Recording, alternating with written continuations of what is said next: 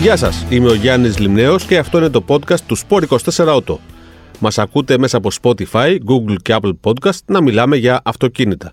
Έχω μαζί μου τον Θανάση Μαυριδόπουλο, τον ειδικό συνεργάτη σε θέματα ηλεκτροκίνησης. Γεια σου Θανάση. Γεια σας, γεια σας και από μένα. Στη γνωστή, γνωστή καρέκλα την ηλεκτρική. Την έχω μάθει πια. Ξέρεις τι, σκέφτομαι να πατήσω αυτό το κουμπί να δω αν δουλεύει. Δεν θα το ήθελα τώρα να το κάνεις. Γιατί; Δεν θέλω. Με πιλάτα ευεσκαιρό τώρα να πάμε ένα ταξιδάκι με ηλεκτρικά αυτοκίνητα. Το κατάφερα τελικά. Το κατάφερες. Για να σου πω γιατί. Δεν θέλω μόνο να μας ακούνε, να μας βλέπουν και λίγο. Έτσι, ε. Α, για, α, για τα βίντεο, αναφέρεσαι στα βίντεο. Θέλω να κάνω καριέρα τώρα. Ε, Και στο Μάλιστα, γυαλί. βέβαια. Γι' αυτό είχαμε δύο εβδομάδες, δεν είχαμε podcast γιατί το είχαμε γυρίσει στα βίντεο. Ε. Βεβαίως.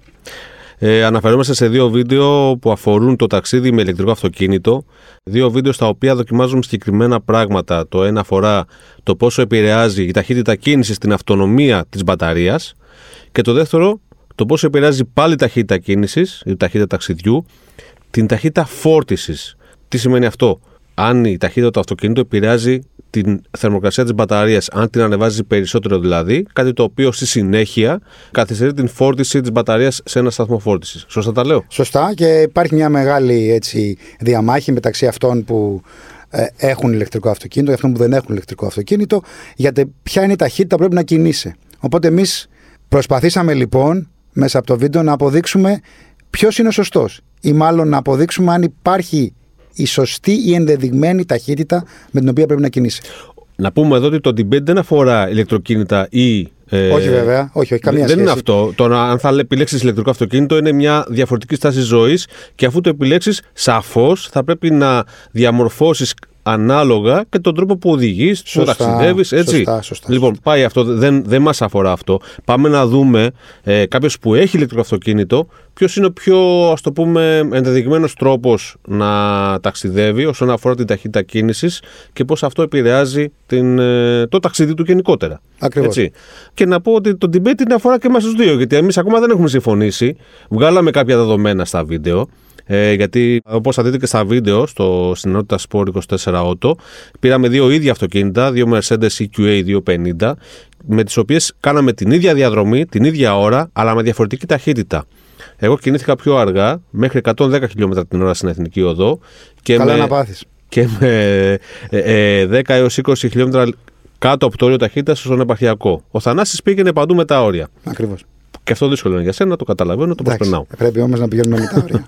Λοιπόν, και καταγράψαμε διαφορές σημαντικές, Θανάση. Σημαντικές γιατί εγώ σχεδόν σου πήρα 100 χιλιόμετρα στην μπαταρία. Δηλαδή, Ακριβώς, αλλά εγώ έφτασα λίγο νωρίτερα από σένα. ε, λίγο Έως νωρίτερα. αρκετά. Λίγο νωρίτερα, 25 λεπτά, σιγά τώρα. Ε, 25 λεπτάκια. Ναι, αλλά πρόσεξε να δεις. Μιλάμε για μια απόσταση Αθήνα-Ναύπλιο που δεν χρειάζεται να σταματήσεις στη μέση να φορτίσεις. Αν όμως πηγαίναμε κάπου πιο μακριά, που σίγουρα θα κερδίσει περισσότερο χρόνο, αυτό το χρόνο θα τον έκανες τελικά μάλλον Ακριβώς. στη φόρτιση. Εκεί, εκεί είναι το θέμα. Εκεί είναι η χρυσή τομή. Πρέπει να βρεις σε ένα ταξίδι και να κάνεις μια καλή ανάλυση πριν φύγεις για το πόση ώρα θέλεις να σταματήσεις. Άρα πρέπει να επιλέξεις με ποια ταχύτητα θα πας. Με 110 λοιπόν. Δεν νομίζω. Επιμένεις. Επιμένω. Μα για πες μου, πες μου, γιατί δεν μπορείς να πας με 110 όταν πηγαίνει με 130. να σου πω κάτι. Κοίταξε τώρα. Το 110 είναι μια ταχύτητα στην οποία εγώ αρχίζω και κοιμάμαι πάνω στο τιμόνι. Και ναι, μεν τα ηλεκτρικά έχουν τρομερά βοηθήματα ε, για αλλαγή λωρίδα, σε προστατεύουν, να σταματήσουν, να φρενάρουν, να κάνουν διάφορα. Αλλά από ένα σημείο και μετά κοιμάμαι. Θέλω, θέλω λίγο να πάω έστω μέχρι, μέχρι το όριο. Να μην υπερβώ το όριο, αλλά μέχρι το όριο. Δεν νομίζω ότι υπάρχει μεγάλη διαφορά και αυτό που κερδίζει σε χρόνο θα το χάσεις στη συνέχεια φορτίζοντας παραπάνω. Μάλιστα, αν ας το πούμε η απόσταση ήταν περίπου στη, στα χιλιόμετρα αυτονομίας της μπαταρίας, εγώ με ταχύτητα 110 μπορεί να έφτανα χωρίς επιπλέον φόρτιση, ενδιάμεση φόρτιση, ενώ εσύ μπορεί να σταμάταγες να φορτίσεις, οπότε. Αυτό το θέμα λοιπόν θα λυνότανε αν είχαμε περισσότερους φορτιστές και πιο ισχυρούς. Άρα τον χρόνο που θα έχανα γιατί έπρεπε να κάτσω στον φορτιστή παραπάνω ε, θα τον κέρδιζα αν είχα λίγο πιο δυνατό φορτιστή ή σε περισσότερα σημεία οπότε κατά τη δική μου άποψη θα σταματούσα λιγότερα χρονικά διαστήματα. Ναι, Ε, κοίτα, αυτό το ξέρουμε ότι δεν υπάρχει ακόμα επαρκές δίκτυο φόρτισης. Χτίζεται όμως. Χτίζεται. Ε, το θέμα είναι ότι χτίζεται με 50 φορτιστές, ενώ θα πρέπει να μπαίνουν και πιο ισχυροί. Ε, βέβαια δεν ξέρω αυτό. Για πες μας, αλήθεια, πόσο διαφορά έχει αυτό στο κόστος, στην επένδυση που πρέπει να κάνει μια, ε, ένα κατάστημα, μια επιχείρηση; Η σχέση το 50 με το 120 είναι σχεδόν διπλάσια. Δεν είναι διπλάσια, είναι σχεδόν διπλάσια. Είναι 80% παραπάνω. Δηλαδή και η, και η κατασκευή, οι επιπλέον ανάγκες που χρειάζονται για το ρεύμα, η επάυξη που μπορεί να χρειάζεται ε, στην περιοχή, στο κατάστημα, στο ΣΕΑ ή όπου αλλού μπει ο, ο μεγαλύτερος φορτιστής. Και όσο αυτό, όσο περισσότερο ανεβαίνουν τα κιλοβάτ, ε, τόσο φυσικά είναι μεγαλύτερο το κόστος. Είναι πολλαπλάσιο του. Αλλάζει και το κόστος στον χρήστη. Εγώ δηλαδή που θα σταματήσω σε ένα φορτιστή 50, θα πληρώσω περισσότερο όταν σταματήσω σε ένα 120. Μέχρι στιγμής οι χρεώσεις είναι ίδιες. Άρα κάποιος Το εξωτερικό βάζει... όμως, στο εξωτερικό μας έχει δείξει κάτι διαφορετικό. Όσο μεγαλύτερος είναι ο φορτιστής, δηλαδή υπάρχουν και 350 κιλοβάτ έξω, ε, εκεί το κόστος ε, της χρήσης του φορτιστή είναι αρκετά μεγαλύτερο. Γιατί σου λέει ένα πολύ γρήγορο αυτοκίνητο με μια αρχιτεκτονική 800 volt, μια Taycan ας πούμε, ε, μπορεί να, πάρει, να γεμίσει την μπαταρία της σε, σε πάρα πολύ λίγο χρόνο. Οπότε σου λέει αυτό θα το πληρώσεις. Οπότε μελλοντικά μιλάμε ότι οι σταθμοί φόρτισης θα γίνουν σαν τα πρατήρια. Θα ψάχνουμε να βρούμε πού έχει φθηνότερο ρεύμα.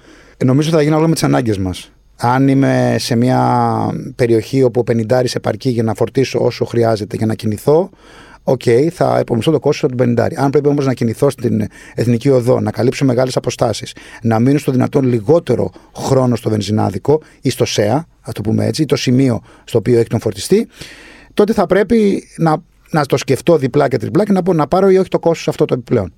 Μάλιστα, για να γυρίσουμε πάντως στο ταξίδι μας, το κόστος το δικό μας ήταν. Ε, δεν είχε μεγάλη διαφορά. Σαν ποσοστό ήταν, ναι, αλλά σε αλλά απόλυτα ήταν νούμερα. μικρή απόσταση, όχι. οπότε Έτσι. δεν μπορούσε να γράψεις. Να πω κάτι για το ταξίδι μας και θα το ακούσει και θα εκπλαγείς. Ε, θέλω να πω ένα μπράβο στη Mercedes. Οχ. Παιδιά, το θερμόμετρο. Θέλω να πω μπράβο στη Mercedes για την EQA. Δεν την είχα ε, ψηλά στις λίστες μου των αυτοκινήτων, όμως με εντυπωσίασαν. Είναι Mercedes, έχει μια πολύ καλή ποιότητα κατασκευής, έχει ήρεμο ταξίδι. Η αεροδυναμική της είναι τόσο καλή, γι' αυτό ίσως ανεβάζει λίγο την κατανάλωση. Όμως η αρχιτεκτονική και ο τρόπος διαχείρισης της μπαταρίας σου δίνουν πολύ καλές επιδόσεις όσο αφορά τη φόρτιση. Στον φορτιστή μας που πήγαμε στον 50, σχεδόν μέχρι και το 91% πήγαινε με 50 κιλοβάτ. Τον τερμάτισε δηλαδή. Έχοντα δει άλλα αυτοκίνητα που είναι στο 47-48. Ακριβώς Είχαμε, μετά- είχαμε και ένα άλλο αυτοκίνητο που δεν ξεπέρασε τα 44. Ναι. Με, με πιο μεγάλη μπαταρία, βέβαια. Και μάλιστα ήταν κοντά στο 50-55% της, ε, της στάθμης της μπαταρίας. Δεν ήταν πολύ ψηλά για να πεις ότι δεν μπορούσε να πάρει. Και σε συνέχεια του ταξιδιού μας, το Σαββατοκύριακο, έκανα ένα ταξίδι αστραπή μέχρι το Βόλο, όπου σε κατοστάρι φορτιστή φόρτιζε με 96. Μπράβο στη Mercedes. Αυτό είναι κάτι που το θέλουμε. Δηλαδή, αυτό το βρίσκει σε, σε αυτοκίνητα με 800 volt, με αρχιτεκτονική που φορτίζουν πολύ πιο γρήγορα, αλλά στα 400 420 νομίζω. είναι η 420, EQA, σωστά το λες. 250. Ε, δεν το βρίσκεις εύκολα. Το ID3 ας πούμε, που χρησιμοποιώ, στον ίδιο φορτιστή, τρεις φορές τον κατοστάρι, δεν έχει χρειάσει παραπάνω από 61. Αυτό κάνει τη διαφορά. Δηλαδή σε εκείνο το ταξίδι που πήγα, μέχρι να γεμίσω, γιατί ήθελα να γεμίσω, ε, έκατσα παραπάνω με το ID3 από ότι με τη Mercedes. Αισθητά. Κοίταξε να δεις. Εδώ, και, ε, εδώ φαίνεται και πόσο μεγάλη σημασία έχουν οι δοκιμές για εμά τους δημοσιογράφους. Δεν παίρνουμε ένα αυτοκίνητο και απλά το οδηγούμε για δύο-τρει μέρες και γράφουμε αυτό που νομίζουμε. Ζούμε με τα αυτοκίνητα, τα κρατάμε μία εβδομάδα, κάνουμε πολλά χιλιόμετρα ακριβώς για να δούμε όλα αυτά. Γιατί είναι πολύ εύκολο να απο- απαξιώνεις ένα αυτοκίνητο, κύριε Μαυριδόπουλε, και όταν το ζεις για λίγο καιρό να Το παίρνω βλέπει πίσω. τις αρετές του. Το παίρνω πίσω. και δεν κάνω διαφήμιση στη Mercedes. Ε, όσοι με ξέρουν, ξέρουν τι απόψεις μου γενικότερα. Και ποια αυτοκίνητα μου αρέσουν. Ε, όσοι σε ξέρουν, ε, όσοι μας ακούνε. Ε, περίπου. Μερικές χιλιάδες. Ωραία. Χαίρομαι. Λοιπόν, η... επιστρέφω λοιπόν στο κόστος. Η διαφορά μεταξύ μας ήταν στα 4 ευρώ. 16 ευρώ εγώ για 160 Ήταν μικρή απόσταση χιλιόμετρα. όμως για να Έτσι. μετρήσεις. 20 ευρώ εσύ για, πάλι για 160 χιλιόμετρα. Η διαφορά στην κατανάλωση όμως ήταν σημαντική. Μμμ. 16,3 κιλοβατέρες στα 100 χιλιόμετρα εγώ που κινήθηκα λίγο πιο αργά. 20,9 κιλοβατόρες για Εγώ αφεντία πήγα σου. ψηλά. Ακριβώς. Αυτό είναι, δηλαδή, αν το διαιρέσεις με τις 66 κιλοβατόρες, σου δίνεις κάρτα 300 χιλιόμετρα. Γιατί πάντα θα. 300 318. Ναι, 318 θα σου δώσει, αλλά πάντα έχει το άγχος και το φόβο ότι πρέπει κάπου να φορτίσω, να μην, πά- μην το τερματίσω πάω στο 0 σχεδόν. Εγώ, ενώ εγώ με αυτό το ρυθμό κίνησης θα, θα ξεπερνούσα τα, τα 400. Θα πιανα δηλαδή περίπου την ε, αυτονομία που δίνει η Mercedes. Η Mercedes δίνει 406 έως 420, αν θυμάμαι καλά. Και εγώ ήμουν στα 408 με αυτό το ρυθμό. Που δεν, είναι, δεν θεωρώ ότι είναι αργός ρυθμός τα 110 χιλιόμετρα την ώρα στην Εθνική Οδό. Θα διαφωνήσω πάλι. Είναι αργός ρυθμός τα 110 πια. Φτάνουν κάποια στ- στιγμή και βανάκια ή μικρά φορτηγά να σε θέλουν να σε προσπεράσουν. Εντάξει, στην Εθνική Οδό είναι εύκολο. Στον επαρχιακό συμφωνώ ότι δεν μπορείς να πηγαίνεις αργά. Όχι, θα δημιουργήσεις Στον, μετά. στον επαρχιακό, επειδή το έκανα για τις ανάγκες της δοκιμής μας, το να πηγαίνεις κάτω από το όριο ταχύτητας, το οποίο είναι ήδη πολύ χαμηλό στους επαρχιακούς δρόμους, είναι κατά τα επικίνδυνο γιατί ακριβώς έρχονται άλλα αυτοκίνητα τα οποία προσπαθούν να πε- σε περάσουν, να σε προσπεράσουν ακόμα και σε σημεία που δεν είναι ασφαλή. Και αυτό είναι, δημιουργεί κίνδυνο για όλους. Έτσι, οπότε δεν είναι. και εγώ το απορρίπτω αυτό. Στον επαρχιακό δρόμο με τα όρια Και ταχύτητα. στον επαρχιακό δρόμο, επειδή παίζεις και με τον γκάζι, δηλαδή αφήνεις λίγο γκάζι, είναι στροφές, είναι λίγο κατηφόρα, λίγο ανηφόρα, έχεις και ένα κέρδος από την ε, επανάκτηση της ενέργειας την ώρα που κινείσαι. Στην εθνική οδό που είσαι με σταθερό γκάζι, εκεί δεν έχεις ε, κέρδος καθόλου. Οπότε, ανάλογα με, τις, ε, με την κατανάλωση του, της μπαταρίας και του συστήματος της μπαταρίας του αυτοκινήτου, αυτή την κατανάλωση παίρνεις στο τέλος. Άλλο ένα επιχείρημα λοιπόν να κινείσαι με 110 και όχι με 130. Όχι, 130. Συνεχίζω. Θα σου πω, πήγα στο Βόλο. Ε, Σαββατοκύριακο. Έφτασα μέχρι τον Αγιάννη και Τσαγκαράδα. Πήγα με 125, 127, 130. Για να είμαι ειλικρινής, αν υπήρχε μεγαλύτερος φορτιστής εκεί που έφτασα, θα με βοηθούσε. Γιατί αναγκαστικά όταν έφτασα στο Βόλο, έκατσα μία ώρα και πέντε λεπτά με τον 50. Δηλαδή έφτασα με 14% μπαταρία, μπορεί και λιγότερο. Με αυτές τις ταχύτητες. Αν είχα μεγαλύτερο φορτιστή, θα ήμουν ικανοποιημένος. Αν πήγαινα με τη δική σου ταχύτητα, μπορεί να ανέβαινα στην Τζαγκαράδα και να φόρτισα το βράδυ εκεί σε ένα ξενοδοχείο. Είδες Δεν θα λοιπόν, είχαν αυτό το άλλο χρόνο. ένα επιχείρημα. Τα βλέπεις. Εγώ δεν δεν μπορώ να θα κινηθώ με αυτές τις καθόσουν ταχύτητες. μία ώρα να φορτίσεις Δεν ενδιάμεσα. θα κα- δεν μπαίνω σε αυτή έφτανες- τη διαδικασία, δεν θα μπορώ. έφτανες, θα έβαζες το αυτοκίνητο στο πάρκινγκ, Ε, θα ναι. το αφήσωνε. Αυτό θα φόρτιζε και εσύ θα πήγαινες να απολαύσεις την εκδρομή σου. Ναι. Είδες λοιπόν. Αλλά Άρα έχω δεν δίκιο. θα μπορούσα να τη. Όλη αυτή τη διαδρομή με 110 ήταν πάρα πολύ δύσκολο. Με δεν περνάγανε και νομίζω. χελώνες λίγο. Δεν νομίζω. Βάζεις τη μουσικούλα σου, έχεις το καφεδάκι σου, προσέχεις τον δρόμο και πας μια χαρά. Πρέπει να προσέξει πάρα πολύ τον δρόμο και κοιμηθείς. Ε, εντάξει. Και σε αυτοκίνητο όπως η EQA που καταρχήν τα ηλεκτρικά που δεν, υπάρχουν, θόρ- δεν υπάρχει θόρυβος. Υπάρχει απόλυτη ησυχία. Και ένα αυτοκίνητο της ποιότητας κατασκευής της Mercedes που έχει ίσως λίγο παραπάνω έχει ησυχία. από τον- πυρετό έτσι, έχει πυρετό. έχει λίγο Έχει παραπάνω πυρετό. ησυχία. Ε, θα κοιμηθείς σε αυτές τις ταχύτητες. Θέλεις λίγο να προσπεράσεις, να, να ανεβάσεις λίγο την ταχύτητα, έτσι λίγο να ξυπνήσεις, ρε παιδάκι. μου. Ευτυχώς που έχω μαζί μας τον Ιχολίτη τον Γιάννη και Ναι. μας ακούει και έχω μάρτυρα, έτσι. Γιάννη, καλό, λάθος. Κουνάει το κεφάλι το Γιάννης. Λοιπόν, είμαι μόνος μου. Ελπίζω οι ακροατές να συμφωνήσουν στην Για πλειοψηφία πείτε μας μαζί και μου. εσείς την άποψή σας. Για στείλτε στο glimneos24media.gr ποια είναι η άποψή σας; Ταξίδι με 110 χιλιόμετρα την ώρα στον αυτοκινητόδρομο ή με το όριο; Γιατί το 130 δεν είναι και παντού, έτσι. Όχι, εντάξει, δεν, είναι το, δεν, δεν, δεν πήγα παραπάνω από το όριο. Όχι, όχι, δεν δεν, είναι το είναι, μάξιμο. δεν είναι σε, όλο, σε όλους τους δρόμους. Είστε 120, 130, μερικέ φορέ 110. Ανάλογα. Ναι, για στείλτε μα να δούμε τι θα μας πείτε. Ναι, γιατί εδώ έχουμε debate. Εγώ νομίζω ότι τόση ώρα επιχειρηματολογείς υπέρ μου. Υπέρ σου; Ε, βέβαια. Για να δει θα πει και ο κόσμος. Αυτό που επίσης δοκιμάσαμε είναι πόσο ζεσταίνεται περισσότερο η μπαταρία με την υψηλότερη ταχύτητα, πάντα μέσα στο όριο, και πώς αυτό επηρεάζει την ταχύτητα φόρτισης.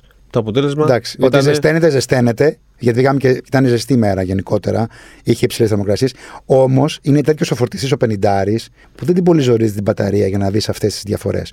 Εάν πηγαίναμε σε έναν ε, 120 ή 180, όπου θα, έπαιρνε, θα προσπαθούσε να πάρει το maximum το αυτοκίνητο, εκεί θα τη βλέπαμε τη διαφορά. Παίζει ρόλο και το σύστημα διαχείρισης ε, του αυτοκινήτου. Δηλαδή, ξέρουμε ότι η Mercedes έχει σύστημα διαχείρισης θερμοκρασίας της μπαταρίας, που έχουν όλα τα ηλεκτρικά, σωστά; Μμμ, σωστά. Είναι Βέβαια. το ίδιο σε όλα τα ηλεκτρικά; Νομίζω ότι δεν είναι το ίδιο σε όλα τα ηλεκτρικά. Οπότε κάθε εταιρεία έχει φτιάξει το δικό του σύστημα διαχείρισης. Και αυτό φαίνεται μετά, αποτυπώνεται να πας σε έναν πολύ δυνατό φορτιστή, όπου εκεί ανάλογα με τη θερμοκρασία της μπαταρίας, την εξωτερική θερμοκρασία, το πόσο το έχεις ζωήσει το αυτοκίνητο, βλέπεις ακριβώς πώς συμπεριφέρεται. Πάντως, με τα όρια ταχύτητας, μια ζεστή μέρα, εμείς δεν είδαμε καμία διαφορά. Καμία, καμία. Απολύτως. Η διαφορά που είδαμε δηλαδή στο, στο χρόνο φόρτισης αφορούσε Τη διαφορά του, του ξεκάθαρα ποσοστού που είχαμε μεταξύ των δύο αυτοκινήτων. Εγώ σε έφτασα με, κατανάλωση. ναι, εγώ έφτασα με 60% ας πούμε και σε έφτασε με 71, αν θυμάμαι καλά. Οπότε αυτή η διαφορά αποτυπώθηκε και στο χρόνο. Έτσι ακριβώς. Συμπερασματικά λοιπόν δεν παίζει ρόλο η ταχύτητα κίνησης όσον αφορά την ταχύτητα φόρτισης στη, στη συνέχεια. Όμως στην αυτονομία έχει μεγάλη διαφορά. Ναι. Έτσι. Γι' αυτό λοιπόν κινούμαστε με 110 χιλιόμετρα την ώρα. 130. Με 110. Στα όρια. 130. 110, 110. Συγγνώμη, μπερδεύτηκα. να το, να το, είδατε. Τον έφερα στα νερά μου. Κερδίσαμε. Θα πατήσω εγώ το κουμπί στη δική του καρέκλα. Δεν έχει κάτι. Πρέπει να αλλάξουμε καρέκλες. ναι, καλά. Οκ, λοιπόν, δείτε περισσότερα στα δύο βίντεο που έχουμε ετοιμάσει και ένα τρίτο που ανεβαίνει σε λίγες μέρες που αφορά γενικότερα τι πρέπει να προσέξουμε στο ταξίδι με ηλεκτρικό αυτοκίνητο. Ε, στείλτε μας ό,τι απορίες έχετε, παρατηρήσεις, ε, απόψεις ή προτάσεις στο Και G απαντήστε και στο Λιμνέος- debate, ε. Ναι, βέβαια. Στο glimneos παπάκι 24media.gr. Ήταν ένα ακόμα podcast για ηλεκτρικά αυτοκίνητα, podcast του Sport 24 Auto, τα οποία μπορείτε να ακούτε μέσα από Spotify, Google και Apple Podcasts. Ε, ευχαριστούμε πάρα πολύ για μία ακόμα φορά τον συνάδελφο Ευχαριστώ και συνεργάτη εγώ, ευχαριστώ Θανάση και εγώ Μαυροδόπουλο. για την ευκαιρία που μου δώσατε να κάνω αυτό το ταξίδι. Ξέρεις, Και σήμερα- να αποδείξω το 130 ότι είναι τη Ναι, σωστή ναι, ναι, ταχύτητα. ναι, ναι, ναι, ναι, ναι, ναι, ναι. Είσαι τυχερός που δεν πάτσα το κουμπί σήμερα. Να σου Ε, πω, Με απειλείς τώρα, ε, βλέπετε δεν είναι σωστό. Ναι. Ψηφίστε υπέρ το 130. Ε. λοιπόν, μόλις κλείσει η εκπομπή, Γιάννη, να πάτε στο το κουμπί. Γεια σας. Γεια σας.